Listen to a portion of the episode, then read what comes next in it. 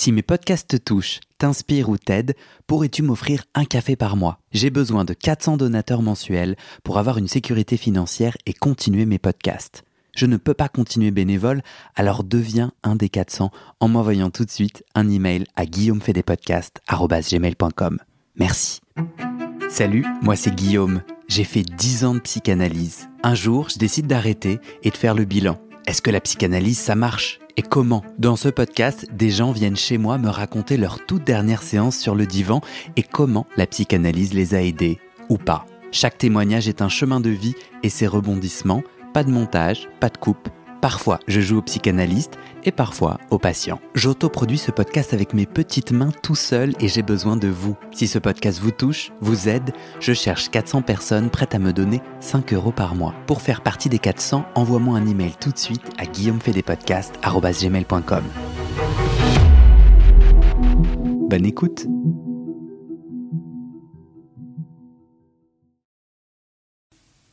j'enlève mes chaussures et que je me mette un peu.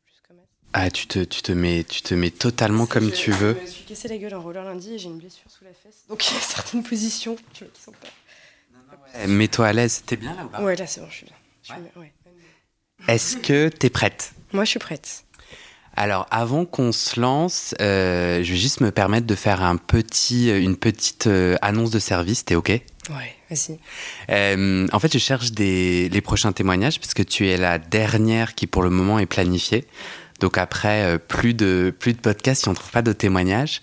Euh, du coup, euh, j'appelle tous les gens qui nous écoutent et qui aiment bien ce podcast à aider. Donc il y a deux façons. Soit la personne, enfin vous, je te regarde, mais en fait je parle aux auditeurs, aux auditrices. Soit vous avez arrêté, interrompu, terminé votre psychanalyse et vous êtes prêt à témoigner. Et dans ces cas-là, vous m'envoyez un email guillaumefedepodcast.com juste pour euh, se détendre. Euh, on commence par un pré-entretien, tu te souviens, de 30 minutes euh, et on pose le cadre, on pose euh, les contours du possible témoignage et c'est à ce moment-là que qu'on choisit d'enregistrer ou pas. Donc il n'y a pas de... euh, on peut venir en étant hésitant, hésitante. L- 100% des personnes qui témoignent sur ce podcast me disent je n'ai rien à raconter ou moi je vois pas comment ma singularité va ajouter. Et en fait, quand on écoute, on se dit bah non. euh, donc euh, n'hésitez pas si vous avez un petit syndrome de l'imposteur euh, ou de l'impostrice. Et dernier point, on peut avoir beaucoup aimé son chemin de psychanalyse ou au contraire être très critique.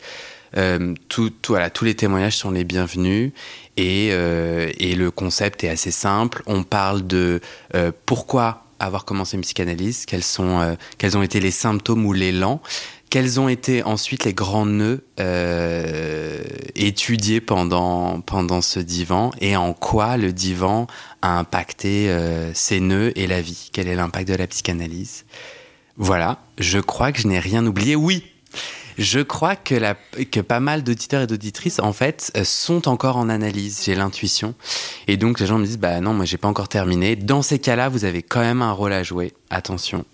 Euh, c'est de penser à, dans votre entourage, est-ce qu'il y a des gens ou est-ce que vous connaissez des groupes, des associations auprès desquels vous pouvez partager le lien euh, du site du podcast en partageant cet appel. Donc, je mettrai dans le descriptif de ton épisode, Léo, euh, un petit blabla à copier-coller, quoi. Ok? Chouette, nickel. Tu t'as l'impression que j'ai oublié un truc, toi qui témoignes, qui t'aurait aidé à, à passer le pas ou à m'envoyer un email? Alors moi je t'avoue que j'ai tout de suite fait. hein. Je crois qu'au bout du deuxième épisode, euh, j'ai envoyé un, un message sur, ton, sur ta page web. Donc je crois que j'étais pas. Donc non, j'ai pas trop de de- d'idées de, ce que tu aurais pu manquer, mais euh, je crois que ça, si les gens ont envie, viendront. Et puis effectivement, moi j'ai aussi hésité, comme quoi je suis venue Ah ouais. au final. Ouais. Euh, Pourquoi, pourquoi c'était important pour toi de, de témoigner finalement Pourquoi tu as abouti à la, au oui après hésitation Euh, parce qu'en fait, bon, quand j'ai découvert ton podcast, moi j'avais déjà arrêté une première euh, tranche, mais je me souviens qu'à l'époque, quand j'étais vers la fin, euh, j'arrêtais pas d'en discuter avec une amie, qui était aussi une analyse de comment est-ce que c'est la fin, comment est-ce qu'on sait que c'est la fin. Et euh, ça m'a pris beaucoup de temps avant de, de comprendre comment était la fin, et du coup, en écoutant les podcasts, etc., je me suis beaucoup retrouvée aussi à l'époque. Et euh, moi, maintenant qui ai terminé une tranche, j'ai compris un peu comment on pouvait finir une analyse, qu'est-ce que c'était finir une analyse, en tout cas avec une personne ou avec une tranche. Et, euh, et j'ai adoré en fait tous les podcasts que j'ai écoutés. Alors moi j'en suis à l'épisode 7 là. Euh, mais déjà il y a plein de moments où je me dis ah putain ça, ça ressemble trop à ce que moi je faisais ou ça c'est marrant j'aurais jamais osé faire ça. Bah genre toi quand tu regardais ton psy ça c'est un truc que j'aurais jamais osé. Ou même envoyer des SMS. Je sais qu'il y en a une qui envoyait pas mal de SMS, de mails et moi c'est un truc où euh, je l'ai fait. euh, j'ai déjà juste envoyé des SMS pour dire je serai pas là. Pff, fallait que je réalise mon message plein de fois. Donc bon, et je trouve que c'est intéressant toujours d'avoir euh, plusieurs, euh, plusieurs retours. Et puis, euh, et puis peut-être qu'aussi c'est une façon pour nous tous et toutes d'accepter cette fin. Qui, même si on l'a, on l'a fait, je crois qu'il y a un moment on ne l'accepte pas trop aussi parce qu'il s'est joué des choses ultra importantes. Et en plus, moi, notamment, la, la tranche que j'ai finie, c'était une, une psy avec qui j'avais un transfert, mais qui était complètement fou. Quoi. Des fois, je me- j'ai l'impression de devenir plus folle qu'autre chose, tellement euh, j'étais fan d'elle. Quoi. Tu vas, tu vas nous raconter. Euh, avant qu'on passe à ton témoignage, euh, j'ajouterai, euh, j'ai reçu quelques messages euh, super chouettes. Je remercie les gens qui prennent le temps de m'envoyer des petits coucous et, des, encouragements. Ils sont rares et en fait, l'aventure du podcast est assez solo. Et du coup, je trouve ça très chouette. Et notamment, une des personnes parlait de, de venir lever le voile sur, sur quelque chose qui est quand même très secret euh, très critiqué, la psychanalyse, ce qui se passe sur un divan, etc. Et, euh, et je crois que hum, peut-être qu'il y a des gens qui peuvent être intéressés ou inspirés à cette idée-là de dire, bah, euh, moi, ça m'a fait des choses et j'ai envie soit de mettre en garde des gens, soit de les inviter euh, à ce chemin-là et à, et à lever le voile et à se le réapproprier, peut-être en, en posant des mots et en témoignant. C'est pour ça que j'adore les podcasts de témoignages. Euh, du coup, on se réapproprie notre histoire ou on la pose à un certain endroit. Comment t'appelles-tu? Je m'appelle Léo, du coup. Pseudo? Ouais, c'est un pseudo. Ouais, c'est un pseudo qui, euh, qui floute un peu les genres, mais je crois que c'est ce que j'aime bien, donc euh, c'est plutôt chouette. Et, euh, et ouais, j'aime bien ce que tu dis parce que pour le coup, moi, c'est aussi cette curiosité qui m'a beaucoup plu dans ton podcast. C'est-à-dire que je trouve qu'effectivement, on parle pas suffisamment de ces analyses. Et moi, j'ai toujours adoré de parler de mes analyses avec des potes et de me dire putain, cette fois-là, elle m'a dit telle phrase, euh, je suis sortie euh, complètement prise. Et, et par exemple, je me suis rendu compte un truc con, mais euh, moi, j'ai jamais, jamais pleuré de ma vie en analyse. Et, euh, et j'ai plein de potes qui me racontent à chaque séance euh, qu'ils pleurent, quoi. Et du coup, je me dis, mais c'est pas normal que je pleure pas. Enfin, il faudrait que je pleure. Et du coup, c'est presque devenu un objectif de bon, il y a un moment, il faudrait peut-être que je pleure en séance. Ça voudrait dire que j'ai aussi euh, fait un avancement. Alors, peut-être pas nécessairement en vrai que c'est un objectif qui est, qui est pas, entre guillemets, utile. Mais c'est vrai que juste ça, je me serais jamais rendu compte que, que, c'est, que les autres pleuraient et pas moi. En comparant, Euh, c'était, ça a duré combien de temps du coup cette première tranche dont tu vas témoigner? Euh, ça a duré 4 ans. Euh, 4 ans euh, de dur travail. Mais... Allongé sur le divan? Alors justement, non, moi j'étais en face à face parce que euh, c'était juste pas possible d'être sur le divan. Euh, j'étais, en fait, ma- je dirais que mes, enfin, je- moi je divise un peu ces quatre années en deux ans et deux ans. C'est-à-dire que les deux premières années, c'était juste, fallait que je survive dans un truc où il fallait que je reste accrochée au regard de l'autre, sinon en fait je m'écroulais plus que j'étais déjà écroulée. Donc le divan, c'était pas possible. Et, euh, les deux dernières années où moi j'avais je ne survivais plus, je commençais à vivre. Euh, c'est là où vraiment on a commencé à fouiller. Et, euh, et ça fait justement partie des, aussi des fins de travail. C'est-à-dire qu'au moment où j'ai voulu arrêter, je me suis sentie être prête d'aller sur le divan. Sauf que bon, avec elle, elle, le cadre était comme ça et elle voulait pas spécialement qu'on change de cadre. Euh, peut-être qu'elle était pas prête aussi, peut-être que j'étais pas prête finalement, je sais pas. Mais du coup, c'est pour ça que j'ai hésité aussi. C'est que tu vois, moi, j'ai- toujours été en face à face. Et euh, parce que, euh, en fait, c'était juste pas possible le divan, quoi. Et je crois que c'est ça aussi qui, qui, dans la question de l'analyse, c'est que c'est pas. Enfin, je sais pas s'il y a de mode d'emploi. et je trouve que parfois ça peut discréditer presque les analyses qui sont pas sur le divan, alors que le travail est le même. Alors, il y a bien sûr très beaucoup de différences à être sur le divan. Mais quand on. Mais toi, pour toi, tu as fait une psychanalyse Ah oui, clairement. Ah bah clairement, clairement. Et, euh, et c'est ce qui m'a aussi sauvé quoi. C'est cette psychanalyse, tu vois. Toi, tu parles. euh, Est-ce que tu, est-ce que on rentre dans le dans le vif du sujet? Tu t'es allé vers la psychanalyse. Pourquoi? Qu'est-ce qui se passait dans ta vie? Euh, alors moi, à ce moment-là, j'étais au bout de ma vie, en fait, clairement. je crois que c'est ce que je disais tout à l'heure, je survivais, donc moi j'avais des gros troubles alimentaires. Et, euh, et je passais mes journées à, à manger, vomir, à, à pas être bien, à même plus pouvoir sortir, en fait à plus rien faire. Quoi. Et donc au moment où moi j'ai commencé cette analyse, je sortais tout juste d'hospitalisation. euh, et c'est mon psychiatre de l'hôpital, de la clinique, qui me l'avait conseillé. Donc en fait, c'est un peu par hasard que je suis arrivée euh, avec euh, cette psy euh, analyste. Euh, et finalement, je crois que c'était. Enfin, il a dû sentir que moi, je parlais déjà pas mal, que j'étais aussi à l'aise avec le fait d'être de l'introspection et que j'étais aussi réceptive à ses interprétations, tu vois. Ah, pardon. que j'étais à l'aise avec ses interprétations. Et Tu veux un, petit peu d'eau? Ouais, non, c'est juste que comme je suis fumeuse et que j'ai monté trois étages. Euh. mais j'ai un ascenseur. Oui, je sais. Mais tu vois, les TCA, euh, j'en ai plus, mais il y a. Non, en vrai, c'est juste que j'adore le sport. TCA Oui, trouble du comportement alimentaire, pardon. C'est vrai que c'est les petits sigles. C'est ok. Et c'est quoi le lien avec l'ascenseur? Euh, bah, En fait, c'est.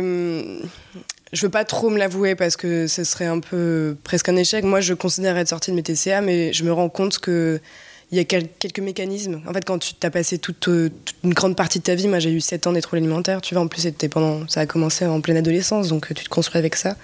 Donc il y a des mécanismes que tu, que tu as appris et qui sont devenus un peu des automatismes, quoi. Et quand bien même tu t'en es sorti, euh, parfois tu peux pas t'empêcher de, de, de les avoir, quoi. Quand bien même, tu vois, t'es plus euh, focalisé sur ton corps, sur ton poids, sur machin, sur la bouffe. Moi, j'adore manger maintenant et, et, je mange bien, quoi, tu vois. Je me prive pas et, je. Mais il y a des trucs qui sont restés, des automatismes quand même. Et, euh, et prendre l'escalier, ça veut dire quoi? Ça va te dépenser plus d'énergie? Ouais, après, je pense que si tu vois, moi, j'ai pas été habituée aux ascenseurs. Peut-être je trouve des excuses là, mais j'ai pas été habituée aux ascenseurs. Euh, chez mes parents, je vivais dans une maison, tu vois, donc il y avait jamais d'ascenseur.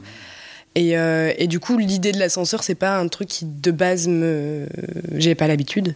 Et j'ai beaucoup plus l'habitude de prendre euh, les escaliers. Et, euh, et, puis, je trouve qu'on voit beaucoup plus l'appartement, ou en tout cas l'endroit où on va en prenant les escaliers que l'ascenseur. Mhm. Et comme j'adore regarder, voir, c'est peut-être pour ça que c'était important le face, face à face, bah, je préfère prendre les escaliers. Mhm. Dans ces deux premières années, qu'est-ce qui s'est passé dans ce cabinet euh, pour que tu passes de la survie à la vie mm. euh, Alors j'avoue que j'avais réfléchi un peu avant, et euh, il y a une phrase que j'ai trouvée qui, je trouve, représente bien. C'est que je crois que c'est la première personne qui a su écouter mes mots, mes, mes mots M-O-T-S et mots M-A-U-X, tu vois, les deux. Et, et je crois que c'est ça, c'est-à-dire que là, sur ces deux premières années, il fallait juste que quelqu'un me raccroche à la vie et par la façon dont elle m'écoutait, alors elle a su m'écouter au-delà de ce que je disais, c'est-à-dire entre les lignes, euh, puis ce qui se passait derrière. Euh, puis je pense que je me suis sentie considérée aussi. Et, euh, et je pouvais faire confiance à un adulte, en tout cas à une figure d'autorité, on va dire. donc je crois qu'il y a eu de ça déjà, juste le fait qu'elle qu'elle fasse confiance à mes mots, qu'elle m'écoute et que euh, moi en retour aussi, tu vois, je sois très attentive à ce qu'elle pouvait dire, disait, à ce qu'elle pouvait dire, mmh. à la façon de s'habiller, etc. Enfin, il y a un truc où vraiment je me suis sentie raccrochée à elle. Et, euh, et donc quand tu es raccroché à quelqu'un, tu es forcément l'altérité euh, à la vie. Et tu redécouvres aussi ce que c'est de, de, rentrer en relation. Alors bon, c'est une relation à un seul sens, mais c'est une relation qui te qui en plus te, te revalorise puisque c'est centré sur toi. C'est c'est pour toi. D'ailleurs, ça m'est arrivé plein de fois euh, au cours de mon analyse de me dire mais c'est quoi ça? Enfin, je parle de moi pendant 45 minutes. Qu'est-ce qu'on a rien à foutre de moi en fait? C'est quoi l'intérêt Il y a plein de fois où je me je me ce genre de réflexion en me disant mais c'est quand même fou quoi. Il y, a tellement de mille choses à gérer euh, dans l'humanité que genre moi parler 45 minutes de moi, mais qu'est-ce qu'on a à foutre et, euh, et c'est ça aussi qu'elle m'a appris, c'est que c'était ok de parler de moi, quoi. Et si je suis là, c'est pas pour rien. Et si on travaille ensemble et que ça marche bien, c'est pas pour rien aussi. Et que c'est important de prendre soin de soi pour prendre soin des autres aussi. C'est pas possible de, de, le faire que dans un seul sens, quoi. Tu te souviens de moments clés pendant ces deux premières années euh, qui mettent en lumière le principe actif de la psychanalyse? Euh, Ouais, alors il y en a un, mais je sais, je sais pas s'il est communément. Euh, c'est la répétition. C'est-à-dire que moi, pendant ces deux premières années, c'est pour ça que je parle de survie, c'est que finalement, c'était, moi, j'ai un discours très répétitif, quoi. C'est je venais, j'arrivais, je décrivais mes symptômes, bah voilà, j'ai vomi tant aujourd'hui, j'ai machin, et avec toute cette haine de moi, quoi, bah ouais, je me déteste, machin. Et en fait, ça a, ça a, été beaucoup ça, quoi, sur ces deux premières années. Et, euh, et la répétition, il y a ce truc où il y a un moment, bah, ça se débloque, quoi. Si tu répètes, c'est que tu n'arrives pas à passer outre ce, ce truc-là. Et le fait de répéter, ça permet à un moment de commencer à ouvrir d'autres voies, tu vois, de travail. Et je pense qu'elle elle sentait justement les moments où elle pouvait euh, me lancer des phrases, des interprétations, des brèches qui étaient ouvertes, que je saisissais ou pas, pour permettre d'ouvrir à autre chose que la répétition, tu vois. Tu te souviens d'un exemple d'une de ces brèches ou tu te souviens de certains de ces mots ou euh, une phrase clé qu'elle t'aurait offert euh, Enfin, tu as payé, mais qu'elle t'aurait donné C'est ça. Euh, alors, sur ces deux premières années, je sais pas si. Si, je pense que. En fait, je sais même pas si ça a été dans les mots, mais peut-être le regard. C'est pour ça que tu as le face. C'est-à-dire que je, je, sentais que ce que je racontais, enfin, c'était pas anodin, quoi, tu vois. Moi, j'avais toujours eu l'impression de. Enfin, je, considère un peu avoir une espèce d'errance euh, de prise en charge et qu'on m'a pas considéré. Euh, le mal que j'avais, on le considérait pas à ce point-là, quoi. Et je pense que c'est la première où j'ai vu dans son regard qu'effectivement j'allais mal et que c'était ok d'aller mal et que et que parfois je me disais ouais euh, là son regard c'est genre c'est chaud quand même hein. elle me fait se détruire de ouf tu vois. Et c'est quelque chose que j'avais pas senti dans le, regard ou la façon de parler des autres. Mmh. parce qu'en fait ça je l'ai pas précisé mais juste avant elle avant d'être hospitalisée j'avais aussi euh, bon elle c'était plutôt enfin c'est une psy qui était aussi analyste. Mais euh, j'étais pas du tout dans une configuration analyste alors qu'elle elle aurait voulu hein, parce qu'elle me parlait pas du tout les séances non non non on aurait été payé etc mais tu vois c'était une femme qui parlait pas du tout quoi elle parlait pas. Et moi, pendant un an, je me souviens qu'à chaque fin de séance, je sortais en pleurant en me disant bah, Je veux arrêter, mais j'arrive pas à lui dire. C'était terrible. Et, euh, et j'ai fini par être hospitalisée. Et je l'ai vue euh, après l'hospitalisation. Et elle s'est excusée. Elle m'a dit bah, Je suis désolée, je me suis pas rendu compte. Pardon, je me suis pas rendu compte à quel point tu allais mal. Quoi. Et tu vois, je me suis dit, mais c'est ouf, frère. Ça fait un an que je suis en train de te dire, j'ai envie de mourir, j'ai envie de crever. Enfin, tu vois, et tu t'excuses, quoi. Et donc, je, la Ça, c'est une, une autre psychanalyste avant celle des, des 4 ans. Vous n'étais pas allongée, tu étais aussi assise. Ouais, mais du coup, moi, cette première euh, psy, je la considère pas comme une analyse. Alors, quand bien même elle était analyste et on avait un peu une configuration analytique, analytique pardon. Oh là, j'ai je me pose. elle avait une configuration analytique, tu vois, mais euh, même trop, enfin trop orthodoxe, quoi. Elle parlait pas, tu vois. Et, euh, et pour moi, c'était terrible. Déjà, j'avais un vide abyssal à l'intérieur. C'est-à-dire que là, je me retrouvais seule. Puis elle était, enfin, ça, c'est une petite anecdote, mais euh, dans mes troubles alimentaires, il y a eu un truc où, ce qu'on appelle la potomanie, c'est-à-dire que moi, je buvais 6 litres d'eau par jour, ce qui est énorme. Et, euh, et, du coup, il y avait un jour en séance où bah, j'avais très envie d'aller aux toilettes, quoi. Et, sauf que bah, j'osais pas lui dire, donc ça m'a pris 15 minutes à me, battre avec moi-même de dire bon, bah là, tu lui dis, parce que là, tu vas juste te pisser dessus, quoi. Et je finis par lui dire, bah, est-ce que je peux aller aux toilettes? Et elle me dit, non, à la fin de la séance. Et sauf que bah, moi, tu vois, déjà, j'en pouvais plus, quoi. Et ce truc-là, j'étais, mais ça n'a pas de sens, quoi. C'est, hmm. quoi le problème que juste je sors deux secondes, aller aux toilettes et... Parce que là, je vais pas être concentrée, j'ai juste mal, en fait. Donc, bref, ça a été terrible, cette, euh, cette première expérience, que je considère pas du tout comme étant une analyse, parce que. Parce que moi, je l'avais pas investi tel quel et que hmm. je pense qu'elle, elle a, elle a pas su s'adapter aussi à ce que j'étais et à mes problématiques. Tandis que la deuxième, ouais. C'est vachement intéressant ce que tu dis parce que euh, la question du silence revient souvent dans les témoignages autour de la psychanalyse, comme aussi peut-être une, possible différence avec d'autres formes de psychothérapie. Euh, moi, je sais que mon analyste m'a beaucoup euh, a, choisi le silence. Je ne sais pas si avec d'autres patients, il choisit autre chose. Et moi, aujourd'hui, je me rends compte que c'est pour moi une des clés de l'aventure psychanalytique allongé sur le divan, et, c'est une position super importante mm. sans voir ton analyste. Euh, enfin, je, je, parle en jeu, hein, c'est, pour moi, ça a vraiment été clé parce que c'est comme un moment suspendu ou en tout cas un truc qui te désocialise. Euh, parce que c'était jamais allongé euh, et qui, qui, qui le corps se soustrait, t'as rien à tenir et tout est dans et tout est dans la voix et, tu ne tiens ni un regard, ni, je sais pas, des muscles quand tu es assis, tu peux pas croiser les jambes, enfin, en tout cas, c'est mon ressenti. Hein. Et vraiment, cette puissance du silence qui fait que euh, tu te rencontres toi. Je parlais à quelqu'un qui a finalement décidé de pas témoigner et qui me parlait vraiment de l'importance de ce silence-là. Et moi, en effet, plein de fois, euh, j'ai trouvé ça vraiment très très dur. Et je sais pas si c'est toujours la bonne solution, le silence. Et donc en tout cas pour ces deux premières années, non. Pour toi, non. Non, et euh, bah, d'ailleurs ça me fait penser sur la façon dont tu parles du divan parce que tu parlais de, s'éloigner de son corps et en fait je pense que c'est pour ça aussi que nous on avait opté sur un face à face, c'est que j'étais tellement déconnectée de mon corps que c'était pas possible de, m'allonger, de déconnecter davantage, tu vois. C'est-à-dire que ça aurait été encore pire parce que là l'idée c'était de me reconnecter avec mon corps justement. Ah tu vois, ce que moi, enfin, je le, je le maltraitais euh, au-delà des troubles alimentaires, tu vois, j'avais aussi beaucoup de comportements, euh, ce qu'on appelle de scarification, etc., tu vois. Et donc, du coup, c'est-à-dire que mon corps n'était plus mon corps. Et il y avait un moment, il, il fallait le reconnecter euh, en entièreté, comme faisant partie de moi, pour après aller plus loin. Mais c'est vrai que le silence, alors, cette analyse de 4 ans, là, elle, elle parlait. Et je crois que c'était ça qui a été génial aussi, c'est qu'elle mmh. parlait, quoi. Et j'étais pas seule avec mon silence, avec, avec la bataille que j'avais en moi, tu vois. Mmh. Et, euh, et, elle, elle me parlait sans pour autant trop parler, mais elle parlait. Et c'était super important. Et je pense que juste sa parole, tu vois, c'est pour ça que je pense que je, je me rappelle pas nécessairement de phrases qu'elle m'a dit mm. sur les deux premières années, mais je pense que la façon dont elle parlait, ça me portait, tu vois. Il y avait quelque chose dans l'intonation, dans la façon de parler, où vraiment ça me portait, ça me mettait en confiance, et je crois que ça a été nécessaire sur ces deux premières années, cette, ce portage. c'est quoi? C'est elle répétait ce que tu disais, elle euh, moi, mon analyste, il répétait des lapsus mm. quand s'il parlait. Euh, toi, quand tu disais son propos te portait, euh, c'était pas du coaching, elle t'indiquait pas quoi faire. Tu te souviens pas du tout de, de mots. Euh, bah, je, me souviens. Bah, tu vois, les, un des faits marquants, c'est quand je l'ai vu genre verser de larmes, tu vois c'est plus euh, physique entre guillemets que la voix. Euh, après, je, les fois où je me souviens, en tout cas dans les deux premières années, c'était peut-être les moments où elle, euh, elle donnait de la valeur à ce que je disais. C'est-à-dire que ça, on en a parlé quand on, a fait notre rencontre il y a deux semaines. Tu parles de toi et moi quand on a parlé. exactement, pardon. donc moi, j'ai été victime de, de ce qu'on appelle un abus sexuel ou viol.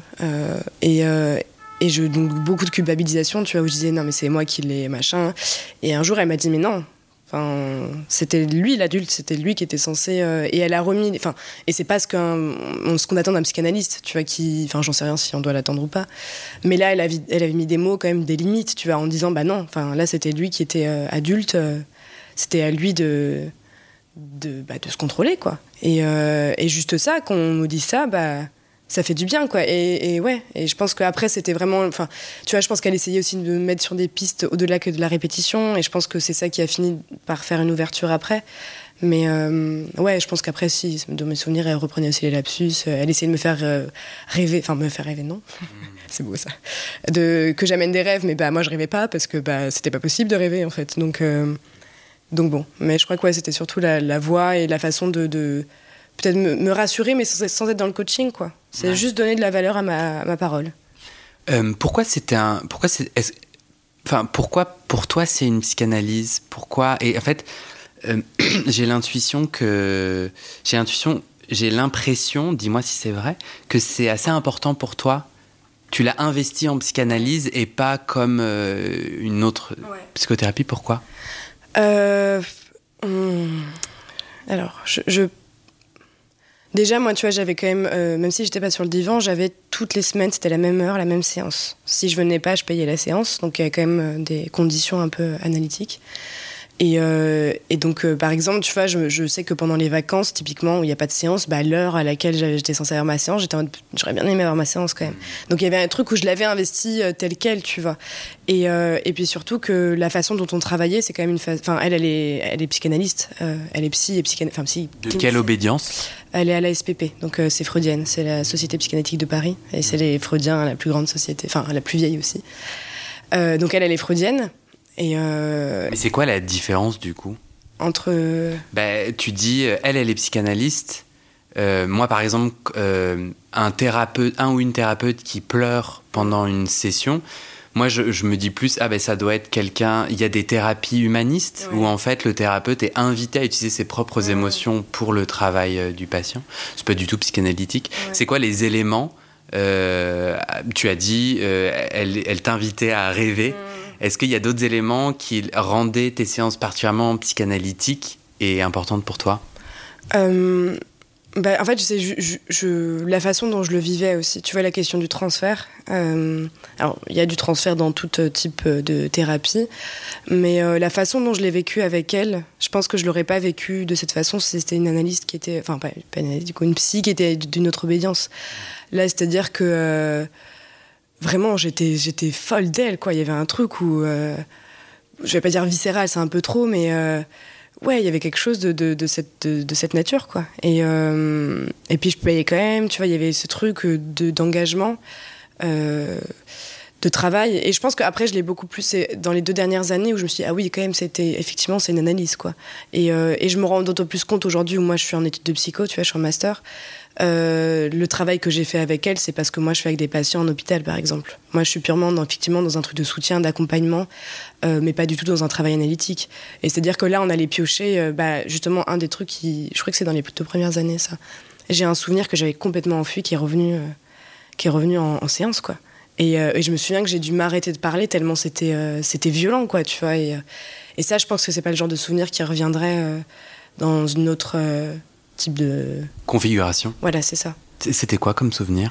Euh, T'as envie de raconter ou pas? Moi, j'ai pas de problème. Alors, euh, il faut savoir, moi, j'ai commencé à regarder des pornos très jeunes, j'avais 9 ans. Donc, ça, ça a été aussi un grand sujet dans mon analyse euh, sur la question de la sexualité, du corps très, très sexuel, en fait, et très sexualisé. Et, et je sais plus, je crois qu'on parlait de porno ou de. Et je me suis souvenu avoir eu plus jeune un compte Skyrock où euh, c'était un peu un truc. Euh... Ah si, je sais pourquoi, pardon. Parce qu'il y a eu une période dans mes, dans mes quatre années où j'allais pas bien, où euh, j'étais à un point où genre, j'avais, je me disais, il faut que je me prostitue pour avoir de l'argent, pour euh, acheter de la bouffe, et enfin, un truc où ça partait ultra loin, quoi. Et donc je pense qu'on était parti sur ce truc-là. Et donc je me suis souvenu que j'avais eu un compte Skyrock à l'époque, un peu sexuel, quoi, alors que j'avais genre, bah, je sais pas, je devais avoir 10 ans, quoi, 10, 11 ans, ce qui est super jeune. Euh, et, je me souviens qu'il y avait eu un. Donc, ça, ça, c'est, ça c'était un souvenir conscient, ça. Et je me souviens que donc, il y avait un mec qui m'avait contacté. il m'a dit bah voilà, j'ai un questionnaire euh, que je pose euh, pour rencontrer. C'était un questionnaire de cul, tu vois, genre en mode est-ce que tu as déjà été doigté C'est quoi ta position préférée? Tu vois, moi, j'avais 10 ans, donc j'étais en mode bah je sais pas c'est quoi doigté. je sais pas comment on fait. Enfin, des trucs comme ça, tu vois. Et le mec m'avait expliqué. Et le souvenir. Qui... Ça, c'est, ça, je me rappelle. Et le... je raconte ça. Et là, d'un coup je me revois en webcam à 10 piges avec un mec dont je ne vois pas sa tête mais qui était nu et qui était très certainement très adulte, tu vois. Où en gros, bah du coup, on a on fait une cam sexuelle, quoi, tu vois. Où genre, euh, bah moi pour la première fois, du coup, je me doite et lui, bah fait son truc avec son engin. et j'ai ce souvenir qui remonte, tu vois, ultra violent et je me dis putain, mais euh, enfin c'est abusé, enfin c'est extrêmement violent, quoi. Moi j'ai 9 ans, 10 ans et le mec, euh, l'adulte et enfin. Ça, c'est des choses où tu prends conscience quand tu es adulte. Tu vois, quand aujourd'hui on entend parler de, ce genre de choses, euh, des, euh, des pédophiles qui, euh, qui vont chercher les jeunes sur Internet, etc. Et, et de me rendre compte qu'en fait j'en étais une d'entre elles, c'était d'une violence. Et puis juste me dire, mais pourquoi j'ai fait ça, quoi? Alors que bah, c'est pas moi. Enfin, c'est lui qui était l'adulte et encore une fois qui devait. Qui devait pas censé faire ça. Mais du coup, ce souvenir est revenu d'un coup, tu vois. Mm. Et je me revois comme ça avec la webcam et tout, et je me dis, mais c'est terrible, quoi. En plus, dans, dans la cave de ma maison, c'est-à-dire qu'avec mes parents qui potentiellement pouvaient arriver à n'importe quel moment, dans un truc où, tu vois, c'était. C'était, c'était fou, quoi. Et euh, de dire que j'étais pas protégée euh, dans ma propre maison, en fait. Euh, et ça, c'était un souvenir assez particulier quand c'est revenu. Mm. Et, et, donc, ça, je crois que c'était. Enfin, j'aurais pas eu ce genre de, de souvenir qui remonte comme mm. ça dans une configuration. Ouais pendant ces deux ans, euh, la répétition et puis apparemment des souvenirs qui remontent, enfin mettre en mots toute cette élaboration. Tu, parles du coup d'une analyse de 4 ans et avec euh, un moment, un déclic au milieu où tu passes de la survie à la vie. Tu te rappelles de ce déclic en particulier? Euh, Alors j'ai un... Enfin, je, l'associe justement à, mon transfert. alors c'est pas si déclic que ça, mais c'est justement le souvenir que j'allais aussi te raconter. Euh, j'avais croisé ma psy en fait avec son mari euh, parce qu'on vivait dans la même ville. Donc il y avait de fortes probabilités mais euh, et je l'ai croisé à ce qu'on enfin c'est la partie un peu ancienne de, de ma ville. Et je l'ai croisé avec mon avec son mari. Je vais dire avec mon mari avec son mari. Il est beau celui-là. Et, et donc du coup je me, je me souviens donc être dans cette rue rue un peu piétonne euh, de la voir dans un magasin et de me dire oh putain. Et donc du coup je m'éloigne un peu, je fume une clope en mode ultra stressé et tout et je me pose parce que je devais aller dans un magasin. Et je regarde et je vois, je me dis elle est partie. Et là je vois dans le reflet du magasin qu'elle est juste derrière moi en train d'enlever son vélo avec son mari. Je me dis oh là là. En plus moi j'avais les cheveux roses, j'avais des grosses chaussures argentées, une veste rose. Enfin je pouvais pas me cacher mais je voulais juste être toute petite tu vois mais c'était pas possible. Et, euh, donc j'attends et elle part et, euh, et la séance d'après euh, le lundi, du coup, on, s'apprête à sortir, tu vois. Et là, elle me dit, on se serait pas croisé euh, tel jour à tel endroit. Et là, je la regarde, je fais, bah non, enfin, je, je, vois pas de quoi vous parlez, quoi. Parce qu'en fait, je voulais pas qu'elle me le dise. Tu vois, j'étais dans un truc où euh, j'avais eu tellement l'impression d'avoir un peu violé son intimité. que je voulais juste pas qu'elle me le rappelle et, et, du coup donc je te parle de ça parce qu'à partir de ce moment-là j'ai commencé à avoir ce qu'on appelle un transfert négatif donc en fait, euh, j'ai commencé à, la détester. Euh, tous les signes, je me disais, bah voilà, elle m'a laissé deux minutes avant, euh, elle n'a plus rien à foutre de moi. Mmh. Et, et, ça, ça a été pendant deux mois. Ou comme ça, j'accumulais les trucs un peu négatifs. Dès qu'elle me parlait, j'étais en mode, elle dit de la merde, la fin, tu vois. Et il y a un jour, je me suis dit, ok, bon, euh, là, il faut que je, je, balance, quoi. Et je lui dis, bon, il faut que je vous parle. Là, je sens que j'ai un truc ultra négatif envers vous et je lui balance tout, quoi. Et je lui dis, mais j'aurais aimé que vous me dites pas, en fait, qu'on s'est croisés parce que, euh, parce que bah, j'avais pas envie. Et en fait, c'est la ce moment-là, pour moi, il est clé parce que c'est la première fois qu'on a parlé de transfert dans la séance, tu vois. Qu'on parlait de notre lien entre toutes les deux. C'est-à-dire que jusqu'ici, on parlait de moi. Et là, on a parlé de, notre relation toutes les deux, en tout cas de moi, de la relation que je, surtout, l'investissement que je lui portais. Et, ça a été, je crois, la meilleure séance de, de mes mmh. quatre ans d'analyse, tu vois. Parce que tu t'autorises à dire des trucs de. Enfin, euh, tu vois, elle me dit, mais parce que je me rappelle qu'elle m'avait dit, euh, et j'étais pas accompagnée par hasard ce jour-là Je lui dis, bah si, si, c'était votre mari, mais vous savez, quand on cherche votre nom sur Google, euh, bah, il est aussi analyste, donc en fait, on voit très bien que vous avez un mari, je le savais déjà. Et après, je commence à lui parler des livres qu'il y a derrière, derrière elle, où je lui dis, bah voilà, moi, depuis que je suis ici, je rêve d'aller voir votre bibliothèque et de voir les livres qu'il y a derrière. et puis je lui dis, bah quand on s'est croisés, j'ai vu que sur votre vélo, il y avait une sonnette coccinelle. Mmh. Et je sais que dans votre bureau, il y a un, tableau avec la nature, donc je me dis que vous aimez la nature. Enfin, tu un truc truc où, euh, où, on a parlé quoi, de, transfert et c'était fou. Et je pense que c'est à ce moment-là où je me suis sentie. Parce que je me censurais quand même pas mal en fait. Mhm. Euh, malgré le fait que j'avais confiance en elle et que je me sentais bien avec elle, je me censurais beaucoup. Parce que la question du, de, tu as de, toujours euh, être apprécié, appréciable. Et ça, je trouve que. Je t'interromps, excuse-moi, mais ça, je trouve que le divan m'a vachement aidé. Le fait de plus avoir le regard faisait que, à des moments quand je pouvais.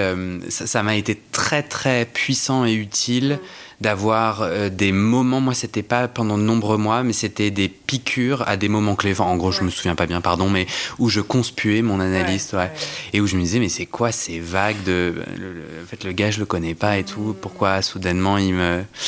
Et, euh, et, je crois que pour moi, je sais pas ce que tu en penses, euh, ça, me, ça te réadultise, ça, ça, te remet au même niveau où du coup, c'est comme si euh, j'ouvrais les yeux et que j'étais là, Anne, mais en fait, toute cette histoire de transfert et les vagues d'émotions que j'ai à propos de l'analyste, euh, ce n'est que du matériel qui tente de m'exprimer des choses, mais euh, je ne, c'est ni mon père, ni mon ennemi, ni je, je l'ai jamais, jamais, été amoureux de lui ou bon, mais tu vois, en gros, tout ça, c'est des rôles que mon cerveau, voilà, l'analyse est à l'œuvre et soudainement de voir ces couches euh, clairement, euh, euh, ben, en fait, elles, ne elles, disent, elles disent autre chose que non, en fait, je sais pas que je le déteste ou qui m'énerve aujourd'hui, c'est qu'il se passe quelque chose. Ok, ben, allons à la rencontre de ce qui se passe. C'est l'analyse et le divan permettent de faire émerger ça.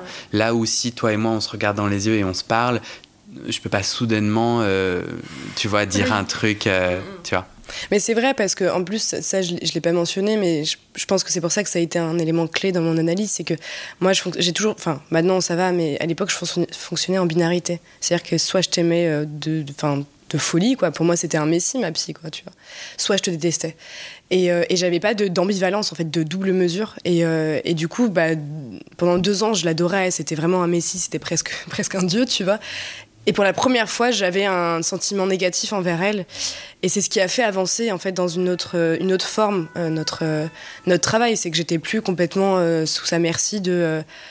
voilà, j'existe aussi effectivement en tant que sujet, tu as raison. Et, et c'est pas que elle qui me sauve, là, on en fait un travail à deux en fait. Mmh. Et je pense que c'est ça que ça a apporté aussi, ça a apporté de la nuance dans la façon dont je pouvais l'investir, ce qui a du coup beaucoup mieux. Enfin, après, ça a permis que je, on soit plus dans la répétition. Alors, ça n'avait pas été du jour au lendemain, mais en tout cas, il y a eu un truc où je me souviens de sortir de cette séance en me disant, mais elle était incroyable cette séance, quoi. Et je m'en souviendrai toute ma vie. Tu vois, tellement elle était folle cette séance.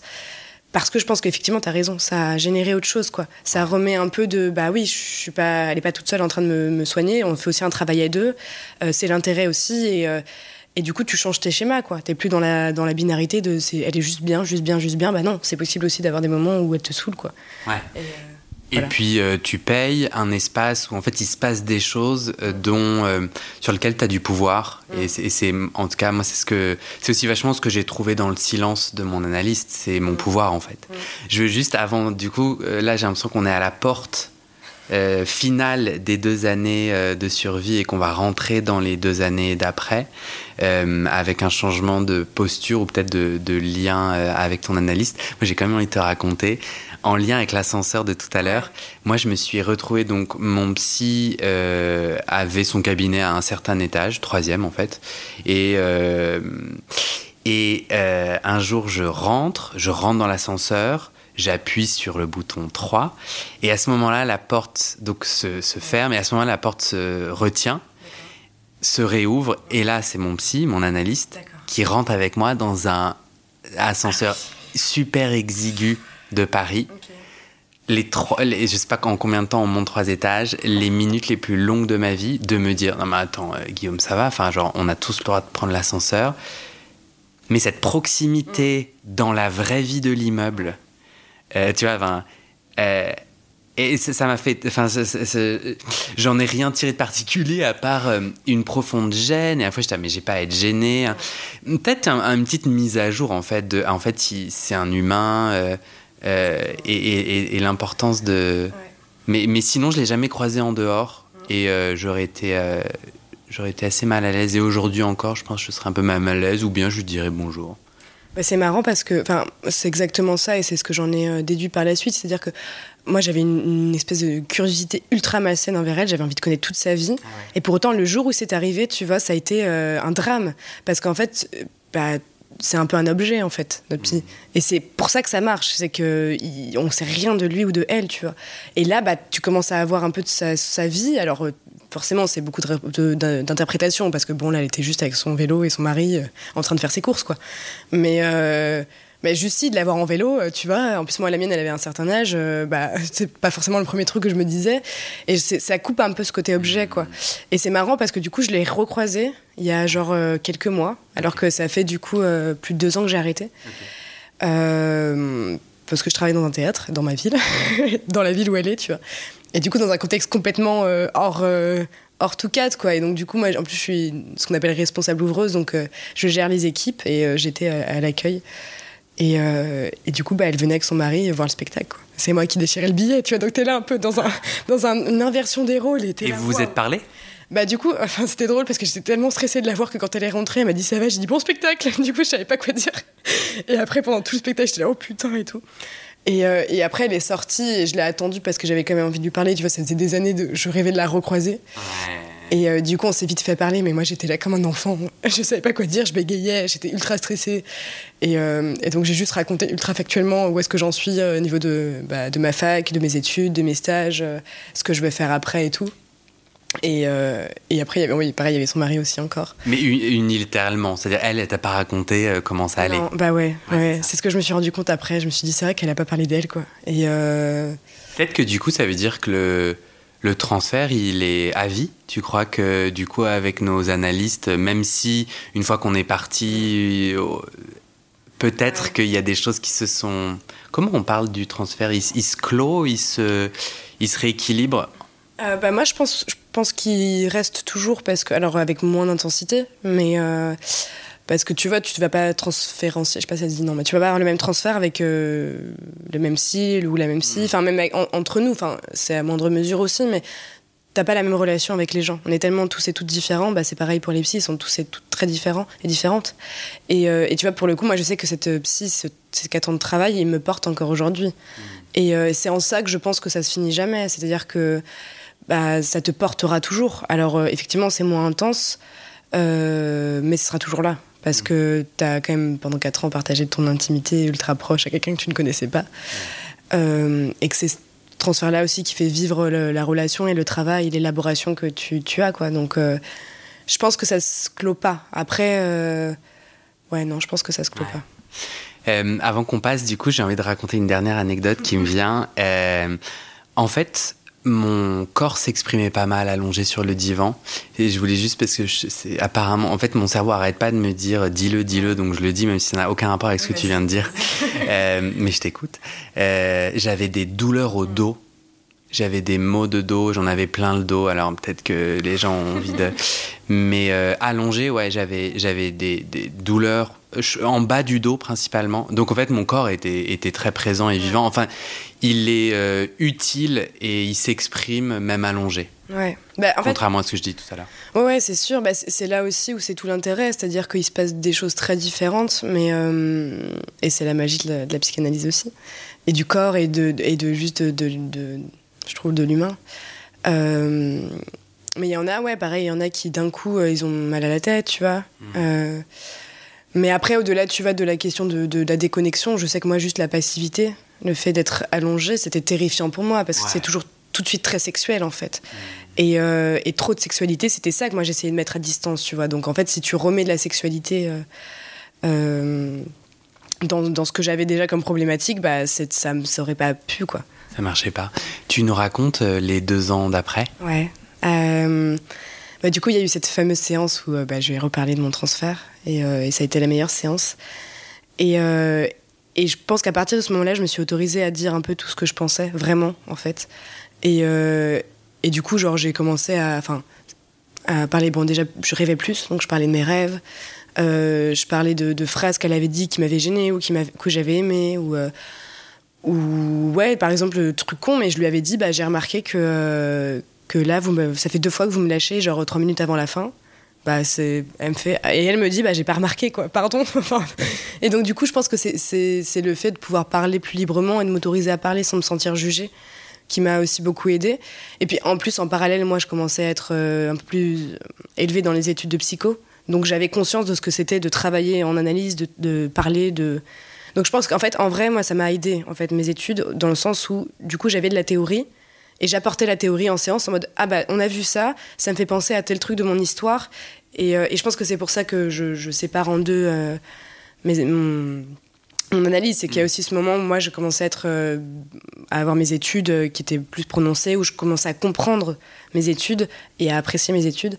Et que du coup ça m'a servi dans l'analyse. Ça aurait pu me faire défaut et je pense que. Enfin, c'est réputé que les, les, étudiants de psycho, étudiants de psycho sont les pires parce que très défendus. Mmh. Mais moi, ça sont les quoi, pardon? Les, pires. Parce qu'ils sont. Patients Ouais, patients, pardon. Patients et patientes. Parce qu'ils sont très, très défendus. Tu vois, il y a le truc où euh, bah, je sais que c'est ça, mais en même temps, tu t'en fais rien, quoi. Tu le dis juste et tu le travailles pas. Ah. Moi, je pense que ça m'a vraiment aidé, la théorie, parce que, parce que ça m'a permis de penser. Euh, tu vois, et même en cours, j'associe à des trucs de mon histoire. Je dis, ah, ça c'est bien, faudrait que j'en parle avec ma psy euh, pour qu'on le travaille. Et ça m'a vraiment aidé dans ce sens-là. Et, et voilà. T'as continué les mêmes nœuds euh, qu'est-ce qui s'est qu'est-ce qui s'est passé pendant ces, cette, euh, ces deux dernières années? Euh, J'ai pu enfin, je, bah, je, pense que c'était la relation avec mes parents. Tu vois, dans les deux premières années, c'était un truc où où c'était très centré sur moi et sur le fait de survivre. Et là, je m'autorisais à bah, dire qu'ils avaient eu tel comportement défaillant, qu'il y avait tel truc qui moi m'avait gêné. À les attaquer en fait, sans un peu craindre qu'ils m'aiment plus quoi. Je pense que c'est ça que j'avais peur aussi dans les deux premières années, c'est qu'ils m'aiment plus. Euh, et là, je m'autorisais à le dire. Sans... Bon, après, c'est dans la séance, dans, dans le cadre, donc euh, enfin, il n'y a pas de raison que mes parents le sachent. Mais je pense qu'il y avait de ça, quoi. C'est-à-dire que je m'autorisais à parler de ça, et ça, encore aujourd'hui, c'est un gros nœud. Enfin, toujours, hein, les parents. Euh. Hmm. Mais. À ce moment-là, tes symptômes et tes troubles alimentaires continuent. Ils ont disparu au fur et à mesure ou Ça s'est fait un peu dégressivement, ça se dit ça? Ouais, de façon dégressive. Euh, c'est-à-dire qu'au début, ça a été. Euh, parce que moi, j'ai eu un peu les deux formes, tu vois, anorexie, boulimie. Et euh, on va dire qu'au début, c'était la boulimie, qui, des crises, qui s'étendaient de plus en plus. Quoi. Tu vois, j'avais plus besoin d'en faire. Parce que peut-être que je recrachais tout en séance. Donc, tu vois, ça s'est déplacé sur autre chose. Et, et, donc, ça a commencé à se distancier. Donc, bah, moins besoin de se faire vomir. Jusqu'au moment où j'ai arrêté de me faire vomir. Alors je pouvais peut-être parfois faire des crises, mais sans nécessairement avoir le besoin de, derrière de me faire vomir. Et, euh, sur les deux dernières années, en fait, j'ai réappris à aimer mon corps et euh, à être à l'aise avec la nourriture. Et je pense que c'est, ça me permettait du coup de plus penser et de travailler beaucoup plus. C'est-à-dire que euh, jusqu'ici, j'étais tellement dans mon truc enfin, omnibulé par le corps, par comment il est, par euh, vouloir perdre du poids, etc., que je pouvais pas penser. Quoi, j'avais que ça en tête. C'est-à-dire que moi, là justement, je suis en train de faire le ménage chez moi. Je retrouvais des cahiers de, de, lycée où genre sur tous mes, sur tous les côtés, il y a écrit des, calories, euh, des poids, des machins, des trucs. Où en fait, je pensais tout le temps à ça, quoi. Et, et, donc, du coup, j'ai pu me dégager de ça, de pouvoir penser à autre chose. Et je pense que c'est ce qui a fait que.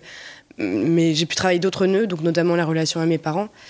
et aussi, tu vois, la, question de ce que je te parlais tout à l'heure, la sexualité ou enfin comprendre que c'était pas de ma faute en fait et, euh, que c'était le regard des gens qui me qui rendait mon corps sexuel mais euh, mais que c'était pas de ma faute c'est parce que j'avais des formes et que un corps de femme que nécessairement nécessairement pardon je méritais qu'on me traite comme un, de la viande ou comme comme ouais comme me maltraite en fait au niveau du, de la sexualité et je crois que c'est ça mes dernières années quoi c'est ce que ça m'a autorisé aussi tu vois de me dire euh, bah ok, j'ai un corps, alors je, commence un peu à, l'aimer, euh, j'arrive à mettre des mots sur ça et euh, à plus me sentir coupable pour tout, quoi. Euh, tu, tu, disais la psychanalyse m'a sauvé. Ce qui est super puissant. Et imagine, il y, a des, il, y a, y a quelques personnes qui sont, qui sont dans une situation similaire. concrètement, enfin, et qui écoutent ton témoignage, excuse-moi, et concrètement, toi, tu dis, une, une des choses qui a fonctionné pour toi, euh, c'est une fois par semaine, à force de répétition, d'un ancrage auprès d'une thérapeute avec lequel euh, ça a matché, et, euh, et un travail, enfin tu vois, une énergie venant de toi, etc. C'est ça qui t'a sauvé, ou est-ce qu'en parallèle, il y a d'autres choses sur lesquelles, il y a d'autres outils que tu as utilisés? Alors, Ouais, si, il y a quand même d'autres outils. C'est pour ça que je parle des deux ans. C'est-à-dire que les deux premières années, moi, j'avais aussi en parallèle un psychiatre, tu vois, qui était d'ailleurs lui lacanien. Donc les séances pouvaient durer 10 minutes. Mais euh, du coup, j'avais, enfin, les deux premières années, j'avais d'autres euh, supports. Attends, ton psychiatre te prescrivait des médicaments et aussi t'étais en séance de psychanalyse? Bah, c'était pas. Non, bah, avec lui, c'était pas de, la. C'était pas. C'était un peu entre les deux. Genre, euh, lui, il faisait le renouvellement, mais il prenait le temps de parler, quoi. C'est pas un psychiatre juste médoc, c'était un psychiatre parlé. Mais et il interrompait, excuse-moi. Ouais, non, vas-y. Et excuse-moi, il interrompait la séance, euh, donc il, te il donnait ton ordonnance et il te faisait parler et il interrompait la séance sur un truc euh, signifiant. Ouais, bah je sais que la première fois que j'étais sortie, genre, je me mais c'était court là, et je regarde l'heure, je vois 10 minutes, je me dis, mais c'est de ma gueule ou quoi Surtout que moi, je connaissais pas un peu le, les lacaniens et tout ça, donc je, je me disais, mais c'est abusé quoi. Après, je m'étais dit, bon, bah c'est un psychiatre, c'est que ça doit fonctionner comme ça, tu vois. Mais après, avec lui, c'était pas le même travail que. C'était vraiment, j'avais mon analyse et ma psy, et après, avec le psychiatre, effectivement, on travaillait des choses mais c'était jamais, ça prenait jamais le, pied sur, enfin ça, hmm. ça faisait que l'aider quoi. Donc toi tu dis les médicaments t'ont aussi aidé. Ouais, ouais, Alors j'aurais voulu ne pas, mais si en vrai, on, enfin c'est bien aussi. Moi je les prends quand même comme une béquille, tu vois.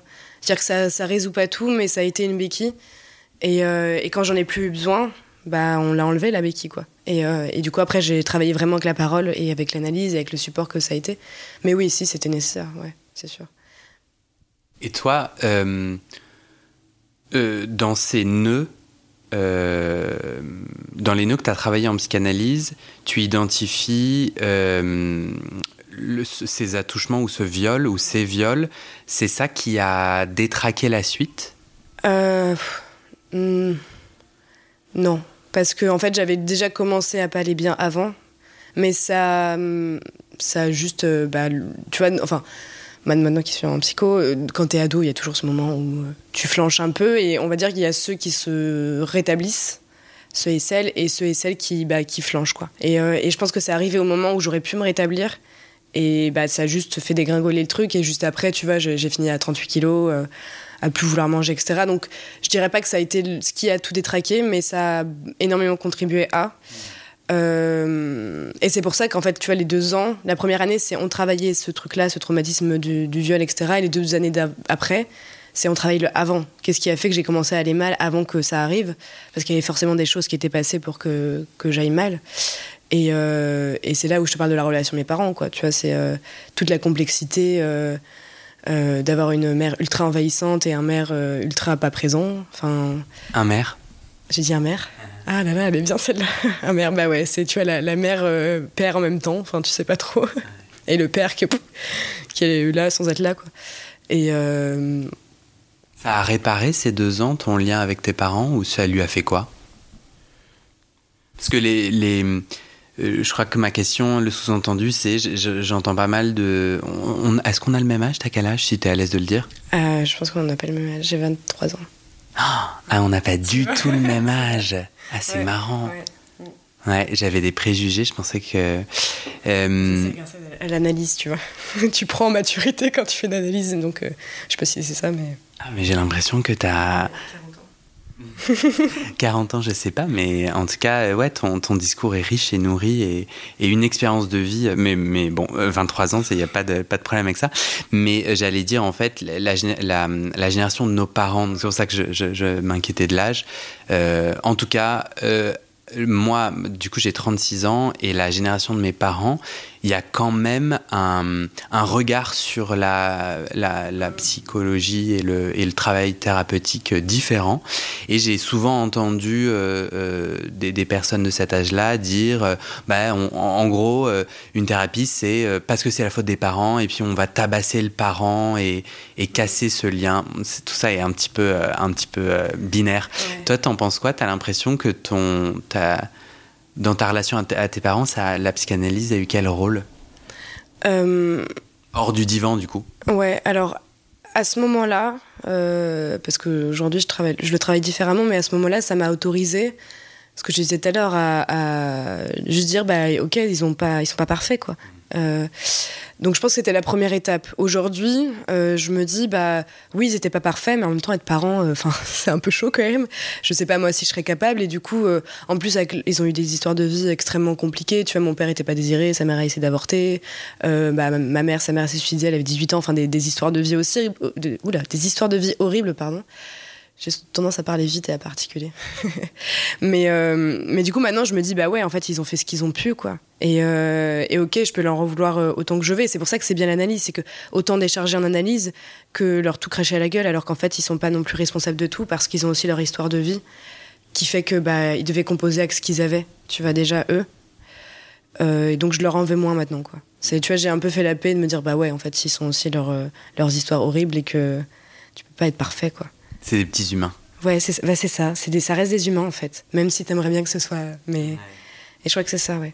Est-ce que tu peux me raconter euh, ta dernière séance? On arrive à la fin de notre ouais. témoignage. Est-ce que tu peux me raconter ta dernière séance? Donc ouais. c'était il y a 4 ans, tu dis? Euh, Là, c'était il y a 2 ans. Deux ans pardon. ouais, c'est pas si vieux que ça. En fait, ça s'est passé en deux temps. Moi, je dis que j'ai deux dernières séances. Mmh. Euh, parce que, alors justement, c'était la période où je sentais que ça s'essoufflait un peu, qu'on. Enfin, on tournait un peu en rond. Alors, pas dans la répétition, mais juste. Euh, voilà, il y avait. Donc, je, parlais avec mon ami de comment est-ce qu'on sait que c'est la fin et tout. Voilà, je sais pas. Je commençais à sentir qu'il y avait un truc où je prenais plus de plaisir, en fait, dans le sens où, bah. J'avais l'impression d'avoir fait le tour avec elle. Euh, et en plus, je me sentais prête à aller voir un psy homme. Ce qui, pour moi, était aussi un signe assez important. Et je me sentais prête à aller sur le divan. C'était plein de signes, tu vois, comme ça, qui me, qui me faisaient comprendre que c'était peut-être la fin. Et, euh, et, donc, du coup, à la base, je m'étais dit, OK, je vais arrêter en avril. Ça fera pile 4 ans. Voilà, c'est un peu euh, significatif. Comme ça, ça sera.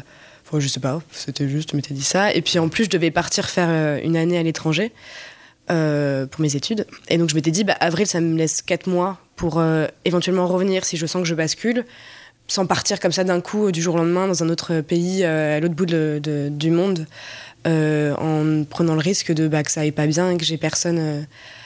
Euh, sur qui me, me, reposer, en tout cas avec qui travailler.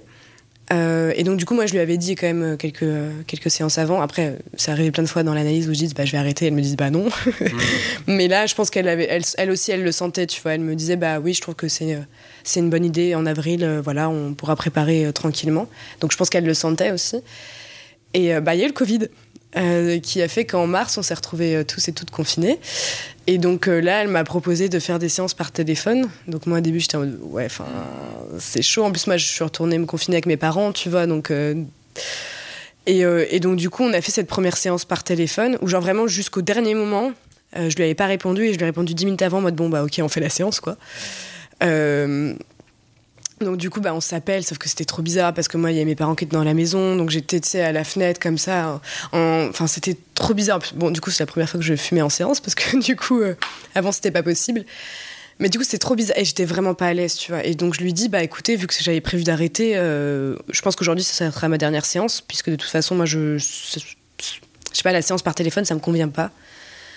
Et elle me dit, bah, je pense que c'est quand même bien qu'on fasse une prochaine séance par téléphone, on dit que c'est la dernière et après on se revoit en vrai quand ce sera possible. Je lui dis bon ok, on fait ça. Mais par contre moi le téléphone ça me, je suis pas à l'aise quoi. Et donc, on, la semaine d'après, on fait cette fameuse séance par téléphone, qui est la dernière. Et qui était très belle en plus parce que, donc pareil, j'étais à nouveau sur la fenêtre parce qu'il y avait mes parents et tout, et il y avait des bruits d'oiseaux. Et à un moment, elle me dit, mais vous êtes où? Parce que j'entends les oiseaux. Tu vois, c'était, c'était assez surprenant.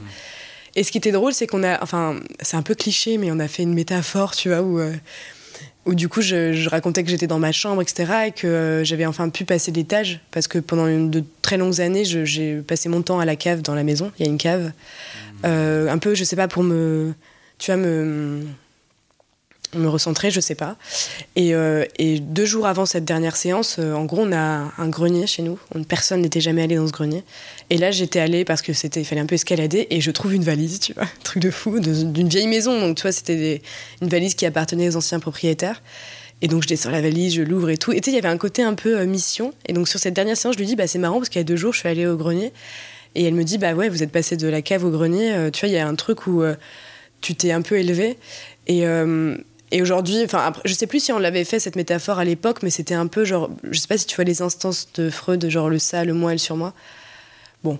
Euh, euh, enfin, j'en ai entendu parler, mais je suis théoriquement pas compétent. En gros, le, le, ça, c'est tout ce qui est des pulsions. Tu vois, moi, j'étais avec mes troubles alimentaires, c'était que ça, c'est-à-dire que j'étais dans le, le, dark, quoi. Tu vois.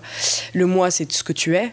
Et de sur moi, c'est un peu l'instance, euh, c'est le Jimmy de cricket, mais en même temps aussi l'action de l'idéal de qui je voudrais être. Et moi, j'avais zéro euh, sur moi, tu vois, c'était en mode genre euh, tous les comportements à risque, j'avais tout. Donc, c'est, tu vois, la cave, j'ai passé mon temps à la cave avec ces comportements à risque. Quand on a fait cette dernière séance, j'étais à l'étage normal, donc j'étais moi. Et deux jours avant, j'avais pu aller, au, tu vois, au, en haut, quoi. Et en plus, le surmoi, il y a une partie qui est un peu inconsciente, et nous, on, a, on analyse, c'est la question de la conscience, etc. Donc, c'est comme si j'avais pu atteindre Enfin, tu vois, c'était une métaphore. Bon, c'est un peu tiré par les cheveux, mais c'est la psychanalyse, quoi. C'est comme si j'avais pu enfin passer à, à une partie de l'inconscient qui jusqu'alors m'était inaccessible, quoi. Hmm. Et que je pouvais être moi. Euh, donc voilà, bref, ça c'était la dernière séance par téléphone. Et, euh, et, après, il y a eu des mois et des mois sans séance, puisque c'était la dernière. Jusqu'au jour où bah, le confinement s'est levé. Et donc je lui ai envoyé un message en mode bah du coup euh, on se voit. enfin j'ai pas dit ça mais j'ai dit bonjour. Euh, du coup vu que le plus confinement est-ce que vous, c'est toujours ok? Enfin dans un truc très formel tu vois. Et donc on s'est vu. Euh, moi c'était une séance que j'avais beaucoup beaucoup fantasmé. Tu vois je m'étais imaginé qu'est-ce qu'on va se dire. J'étais là on va, se faire un, rappel de ces quatre années. On va se mettre à pleurer. Enfin j'étais partie dans un truc où tu vois moment émotion. Euh, bon, pas du tout. mais, du coup, on s'est vu euh, cette dernière séance. Et alors, on, c'est fou parce que celle-là, je me souviens plus trop. Je me souviens vraiment celle du téléphone, mais pas celle en vrai. Mm. Parce que je crois que c'était juste la formalité, quoi. Moi, j'étais déjà, c'était déjà fini, en fait. Et je pense que c'était juste, on se voyait pour se voir, pour se dire au revoir et euh, se dire bonne continuation, quoi. Enfin, qu'elle me dise surtout bonne continuation. Et, et, je me rappelle être sortie de là en me disant Ah, c'est tout mm. Et partir en mode Bah ouais, en fait, c'est vraiment la fin la fin, quoi. Du coup, euh, euh, toi qui justement euh, réfléchissais pas mal, c'est comment ça se passe la fin, comment je le sais, comment. Toi, j'ai l'impression qu'en fait, tu l'as senti. Enfin, parce qu'on on est allé rapidement sur. bah, je tournais en rond, mais pas en rond comme il faut en psychanalyse, parce qu'on est en train de décortiquer mm. quelque chose, mais plus, on avait fait le tour, tu dis. Mm. En fait, c'est vraiment, je sentais. C'est une intuition, quoi, juste. C'est ça. En fait, je, sentais que. Je savais que j'avais pas fini avec euh, l'analyse, enfin, avec la psychanalyse en, de façon générale, mais je savais qu'avec elle, j'avais fini un travail. Et, euh, et, même, je crois que je lui avais dit, quand on s'est vu en vrai, j'ai dû, lui dire, bah. Euh, là, je sais que je vais reprendre, peut-être pas tout de suite, mais je sais que je reprendrai avec quelqu'un d'autre. T'as repris? Là, ouais, du coup, j'ai repris il y a un an et demi. Mmh. bon, j'étais prête à l'époque pour faire avec un homme, et là, c'est une femme, du coup. Euh, mais là, ça fait un an et demi, ouais, je suis avec une, une femme. Allongée?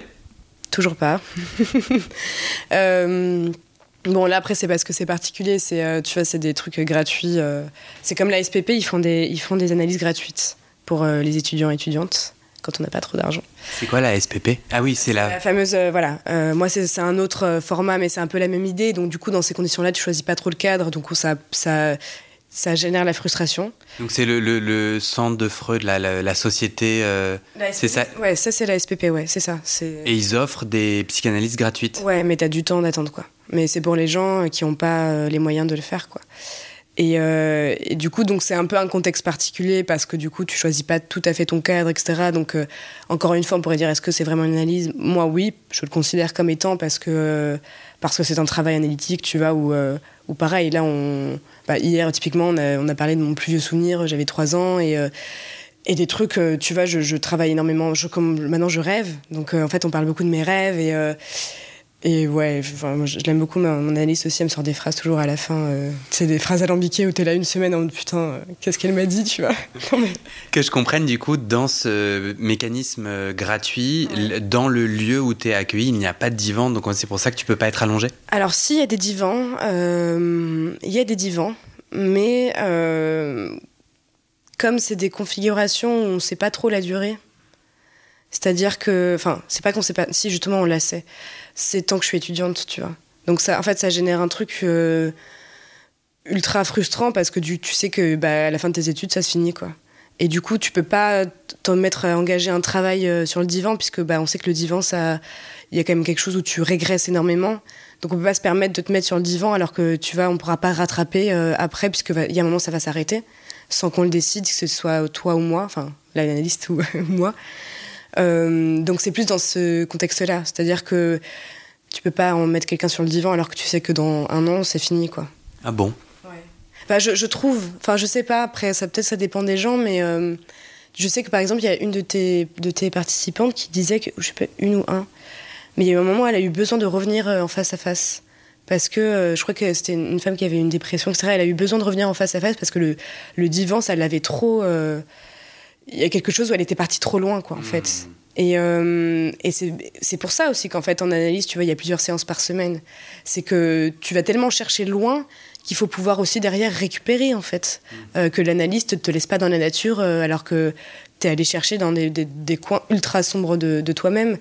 Et, et, du coup, le, le divan, c'est vraiment un dispositif que tu mets en place quand déjà tu sens que la personne est prête, que c'est nécessaire et que et que tu pourras derrière rattraper, quoi. Mhm. Qu'il y aura vraiment la, condition euh, complète.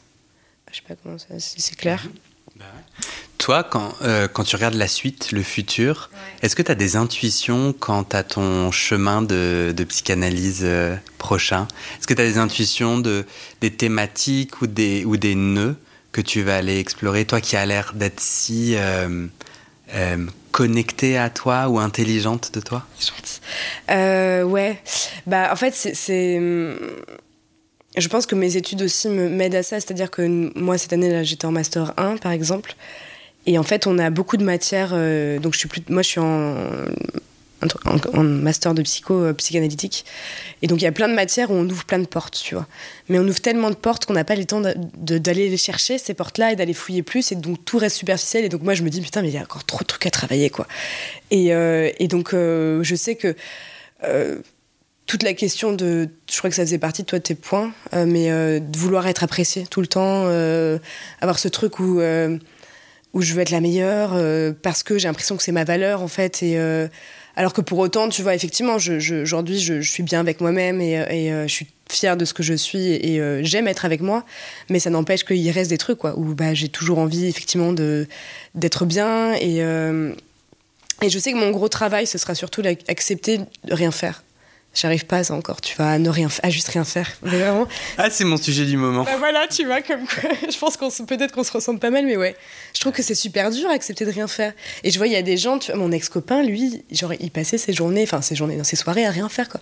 Et quand on partait en vacances, il aimait bien, genre, euh, bah, juste se poser boire des verres. Alors j'aime bien, mais lui, c'était tout le temps, tu vois. Moi, quand je pars quelque part, il faut que bah, je visite tel truc. Enfin, je suis dans une espèce d'une hyperactivité où, euh, ou peut-être que je me dis, bah, comme j'ai frôlé entre guillemets la mort, j'ai conscience que la vie est très courte et que j'ai envie de, de pouvoir profiter, d'apprendre plein de trucs et de rencontrer des gens et de voir des choses, et que bah, j'ai pas envie de rien faire. quoi. Hmm.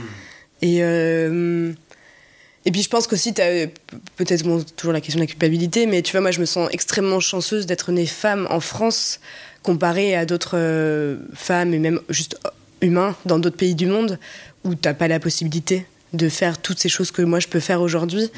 Et donc je me dis, bah, tu vas ne rien faire. Euh, effectivement, c'est important pour le corps, pour soi, etc. Mais euh, je trouve que, pardon, c'est presque un manque de respect envers ces personnes qui n'ont pas la possibilité de rien faire. Je vais te poser la question de, de ton mot. Euh, non, tous. vas-y, vas-y. Resserre-toi d'eau. Je vais te poser la question de si tu as un mot final, si tu as envie de conclure d'une certaine manière. Et avant ça, j'ai une dernière question de curiosité je ne peux pas te laisser partir sans te la poser. Tu as choisi un pseudo en disant ça, ça met le doute sur le genre. Euh, Léo, est-ce que tu, tu peux m'en dire plus? Je suis curieux. Pour, pourquoi ce choix? Pourquoi vouloir euh, Alors en fait, c'est marrant parce que Léo, c'est le prénom que j'aimerais bien donner si un jour j'ai une fille, si j'accepte d'être mère, parce que c'est aussi une grosse problématique. Ça, ça, fait, ça c'est, c'est, mon analyse actuelle, c'est la question de la maternité. Bref, et donc si j'ai une fille, j'aimerais bien l'appeler Léo. Et à chaque fois que je dis ça, les gens ils me disent mais euh, c'est un prénom de garçon, euh, c'est bizarre. Et moi je trouve ça trop beau, tu vois, Léo pour une fille. Euh, en fait, il s'avère que j'ai une amie qui, son surnom c'est Léo quoi. Et je trouve que c'est trop beau. Donc bref, c'est un prénom qui, me plaît beaucoup. Mmh. Et, et, je crois que je, je c'est toute ma, ma c'est pas une quête mais c'est aussi pour ça que maintenant je me sens bien c'est que je me sens à l'aise de jouer avec les genres tu vois moi je suis une femme qui s'épile pas c'est pas ultra euh, encore accepté. Et pour autant, le fait de pas m'épiler, c'est ce qui a contribué à que je me sente bien. Et aujourd'hui, je me sens forte dans la rue, le fait de pas m'épiler. Tu vois, je, je, me, vraiment, quand les gens me regardent et voient mes jambes, euh, genre, je souris, je me sens trop puissante, en fait. Enfin, hmm. pas non plus dans un truc de ultra, enfin, de trop puissante mauvaise, mais euh, hmm. je me sens forte, en fait, c'est ça. Je me sens forte en, en étant à l'aise avec ma féminité, mais aussi avec ma, ma, potentielle masculinité. Euh, et puis surtout que, bon, après ça aussi, comme moi j'étais très très petite, euh, j'étais plutôt garçon en fait. C'est-à-dire j'étais la seule fille qui jouait au foot. Euh, j'avais des abdos, j'étais très fière. Bref, mais j'étais dans ce, cet archétype, tu vois, très masculin de garçon manqué, de je jouais au foot. j'étais trop fière quand je battais les garçons. Enfin, il y avait un truc où j'avais besoin de, de faire mieux que les garçons, quoi. Et. et je pense que c'est pour ça que ça a été si violent la puberté, c'est que d'un coup mon corps me disait bah non en fait t'es pas un garçon, t'es une femme, regarde t'as des seins, regarde t'as des fesses, et en plus les gens te font comprendre que t'es une femme. Euh, et du coup, je, je, crois qu'aujourd'hui, accepter de jouer avec cette, euh, ces genres, sans, sans, pour autant, moi je me considère pas non-binaire, tu vois, je, me, je suis une femme mhm. cisgenre, mais j'aime bien aussi jouer avec euh, bah, les, les ouais, c'est ça, les stéréotypes, les. Et du coup, Léo, je trouve que c'est bien parce que tu sais pour toutes ces raisons. Est-ce que tu vas, as envie de devenir psychanalyste? Euh, alors, je Ou thérapeute Ouais. Euh, moi, je, là, je suis en voie de devenir psychologue clinicienne d'orientation analytique. Donc, je crois que ça en dit déjà pas mal. Euh, psychanalyste en soi, je sais pas, parce qu'en fait, alors en soi, nous, on travaille que avec de la psychanalyse. Tu vois, on voit que des auteurs psychanalystes. On travaille avec la psychanalyse. Mais le truc, c'est que je trouve que, enfin, c'est un peu le défaut que je, je reproche à la psychanalyse, c'est que je trouve que c'est un peu trop euh, pour la bourgeoisie, pas, pour la bourgeoisie, mais euh, il y a quand même un truc très sectaire, enfin pas sectaire, mais classiste. C'est-à-dire que euh, c'est pour ça que tu vois là le fait d'avoir un truc gratuit qui est, je trouve ça génial parce qu'en en fait ce serait génial que tout le monde puisse faire une, psychanalyse, enfin si les personnes se sentent prêtes, mais dans la réalité c'est pas possible quoi. Mmh. Enfin tu as la question du budget, tout le monde ne l'a pas. et et en même temps, alors ça ne veut pas pour autant dire qu'aujourd'hui les psychanalystes ne se mettent pas aussi raccord avec ça et qu'ils n'ont pas conscience de ce que c'est euh, bah, la, différence sociale. Il y en a plein. Mais, euh, mais je crois que ça. Enfin, je sais pas. Je, je... Moi, la, psychanalyse en soi, c'est une théorie qui me fascine et sur laquelle, avec laquelle je vais construire ma, ma clinique en tant que psychologue clinicienne. Mais je ne serai pas, peut-être pas psychanalyste en soi. Euh pourquoi, je sais pas trop. Euh, bah, rendez-vous dans 10 ans. Ouais, c'est ça, c'est ça. Est-ce que tu as un autre mot de la fin que tu aimerais rajouter ou on s'arrête là? Euh... Je sais pas trop. Moi, je, je veux te remercier quand même pour ce podcast, que je trouve qu'il est assez génial. Euh, je trouve que c'est super important d'avoir des, Oula, des identifications. Euh, c'est chouette. Euh, et, montrer aussi que les parcours de vie sont très très différents. Et, euh, et c'est important aussi que les personnes qui n'ont pas aimé la psychanalyse en parlent, parce que moi c'est ce que je dis aujourd'hui, c'est que la psychanalyse a sauvé ma vie, mais j'ai bien conscience qu'il y a des personnes pour qui ça ne convient pas. Il y a des moments pour lesquels ça ne convient pas. Tu vois, moi le divan, ça me enfin ça aurait pas pu marcher. Euh, à l'époque, peut-être que ce sera le cas dans 5 ans, mais que la question d'être prêt, prête et et surtout, n'hésitez pas quand votre psy, genre, il est pas bien, de lui dire bah j'arrête quoi, parce que sinon après c'est terrible. Du coup, euh, je crois que c'est mon mot de la fin. Merci. Merci à toi. De rien.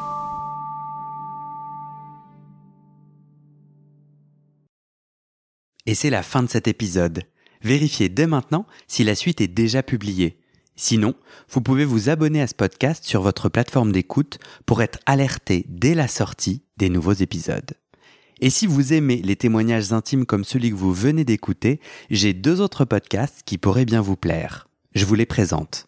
Histoire de devenir moi. Ça, c'est un podcast dans lequel des gens ordinaires me racontent un tournant déterminant pris dans leur vie. Ils racontent le déclic qui a tout changé et comment ils sont devenus un peu plus eux-mêmes. Comment devenir sexuellement épanoui? Ça, c'est un podcast dans lequel des hommes, gays, bi ou queer, racontent leur chemin de sexualité et comment ils tentent de s'épanouir face aux normes. Alors pour écouter ces podcasts, vous pouvez tout simplement taper les titres dans la barre de recherche de votre plateforme d'écoute.